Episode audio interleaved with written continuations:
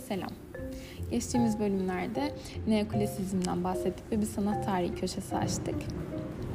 Şimdi de aslında neoklasizm devamı e, David'den sonra neler oldu, David'in öğrencisinden bahsettik, Ingres'ten bahsettik. O kimdir, nasıl bir yol izledi ondan bahsetmek istiyorum. Ve umarım iyisinizdir. Umarım da bu seriyi sevmişsinizdir. Çünkü uzunca bir süre bu seriden de devam edeceğim gibi duruyor. Ve daha hmm, yoğun ve farklı sanat haberleri olunca da sanat haberlerimize de tekrar Erdem'le birlikte devam ediyor olacağız. Bunu da söylemek istiyorum. Ingres dedik. Ingres e, Fransız neoklasik ressam ve çizginin rengi e, olan üstünlüğüne inanıyor. Ve fikirleri hocası David'inkilerle çalıştığı için daha yaşarken devrimci bir ressam olarak kabul ediliyor aslında sanatçı. Sanatçımız, e, sanatçımızın daha doğrusu babası minyatür ustası ve sanatçı daha mitolojik konulara, doğa temalarına önem veriyor. Zaten neoklasizm de doğu temasından oldukça etkileniyor. Ve eserlerinde dingin, durgun bir yapı, bir hava hissediyoruz aslında sanatçının. Figürlerini yaparken de genelde arkadan gördüğümüz bu figürlerde bir deformasyon görüyoruz biz. Bu deformasyonu genelde omuriliğinde daha fazla yapıyor. Ee, diyebilirim. Genelde Valpinçonlu aslında böyle kafasındaki o e, Valpinçon'dan tanıyoruz kadınlarını. Çünkü çok aslında aynı kadınlar var. Fakat genelde odalık, e, hamam gibi, yıkananlar gibi yerlerde tasvir ediyor. Bu arada sanatçı aslında hiç doğuya gitmiyor. ya da hani hiç o kültürün içerisinde bulunmuyor. Ama ona rağmen o kadar güzel resmediyor ki Gerçi çok fazla eleştiriliyor da bir noktada bu konu. Çünkü yani gerçekte böyle değil. Sanatçı hayal hayallerindeki aslında bence hamamı resmetmiş. Olduğu da söyleniliyor. Ee, büyük odalık mesela Madame e, Matessier onun e, önemli eserlerinden birisi ve dönemin modasını da çok iyi verdiği eserlerinden birisi bu arada. Kıyafeti, takısı, saçı tam anlamıyla o dönemin modasını veriyor ki geçtiğimiz bölümde neoklasizm için, David için de öyle söylemiştik. Tamamen Helenistik tarzda artık Helen e, kesim kıyafetlerin moda olduğunu çünkü eskiye e, bir antiye dönüş olduğundan bahsetmiştik. Kaynak mesela Kaynak isimli eseri sanatçının yine bir kadın temalı daha karanlık çizgiye önem verdiği bir çalışması. Tek bir hareketi görüyoruz bu dingin eserinde sanatçının. O da testiden akan sudur.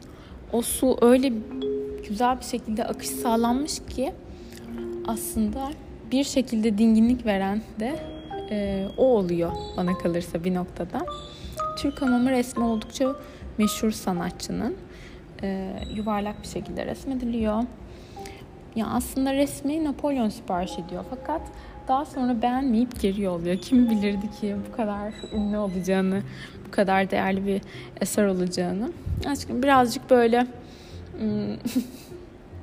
belki de orada kim aklını çeldiyse sanat anlamında hata edilmiş bir şey olduğunu söyle, söylemek istiyorum. Yine eleştirilere başlamayacağım burada.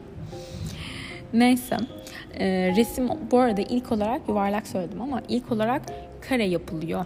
Ardından ressam tarafından tıpkı işte o hamama kapı deliğinden e, bakar bir hal alsın diye oval olarak daha yuvarlamsı bir formda tekrardan e, ne diyeyim restore ediliyor, e, yapılıyor diyebilirim. Bu arada Ingres'in kadınlarından bahsettik tanırsınız diye. Gerçekten de Ingres yaptığı tüm e, ama tüm figürleri tekrar tekrar eder. O yüzden onun bir figürüne baktığımız zaman yani mesela bu Türk Hamamı eserine baktığımız zaman biz tekrardan oturan kadında Vapinçonlu kadını görüyoruz aslında en başında. Bu arada bana kalırsa kadınları gerçekten çok e, çok hoş kadınlar resmediyor. Bu Türk hamamı aslında sanatçının e, son resimlerinden birisidir. Çünkü bu eseri 82 yaşındayken yapıyor. 82 yaşındayken de bu kadar aslında tutkulu, hmm, tutkulu bir resim yapması ve hamamı aslında kapı deliğinden bakarcasına hmm, göstermesi bence gerçekten çok, çok iyi. Pierre Paul e, Prout dedik. Pierre Paul aslında gizemli ve romantik kadınları resmediyor. Resmettiği kadınlarda daha gizem e, ne olduğu bilinmez de demeyeceğim burada ama daha merak uyandıran kadınlar yapıyor. Hani tamamen mesela biz şeyde İngilizce çıplak görüyorduk ama e, Paul'da, Prout'ta bunu görmüyoruz. Mesela Napolyon'un işini resmediyor. İmparator, imper, aman konuşamadım. İmparatoriçe Josephine'i resmediyor e, sanatçımız. Ve sanatçı o kadar gizemli, güzel bir durgunluk betimliyor ki tek resimdeki hareket e, Josephine'deki kırmızı şal ile sağlanıyor. Ve üzerindeki ipek elbisenin akışı kadının üzerinden çok güzel bir şekilde o akışı, o dinginliğini yine bütünlüyor ve dönem modasını da veriyor bize. Heykelden bahsedelim biraz. Antonio Canova zaten hepiniz biliyorsunuz bu heykel artık böyle damgalanmış bir halde her yerde gösteriliyor. Ve sanatçı da Nü heykelleriyle tanınıyor ki bence gerçekten o kadar sade, o kadar pürüzsüz bir çalışma ki yani onu pürüzsüz olarak tanımlayabilirim.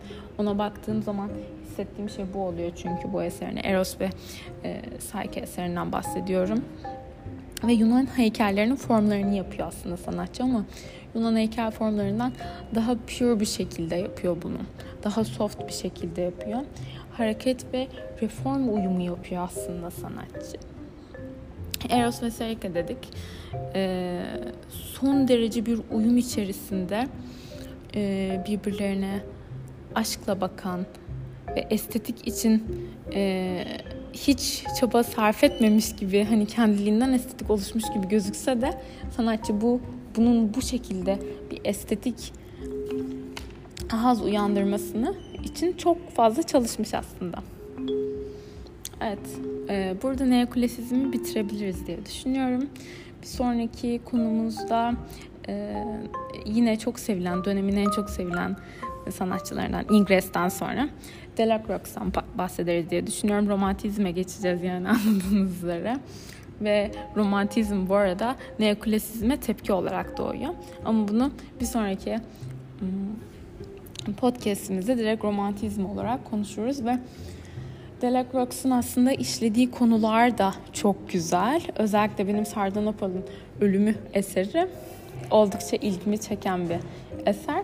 Sizlerle biraz uzun uzun konuşacağımız bir podcast olabilir bir sonraki bölümümüz. Bu, bunu şimdilik kısa kesiyorum yani anlayacağınız. O zaman ee, bir sonraki podcast'te görüşmek üzere diyorum. Kendinize çok iyi bakın. Beni izlemeyi, sonuna kadar izlemeyi unutmayın. Sizi kocaman öpüyorum. Hoşçakalın.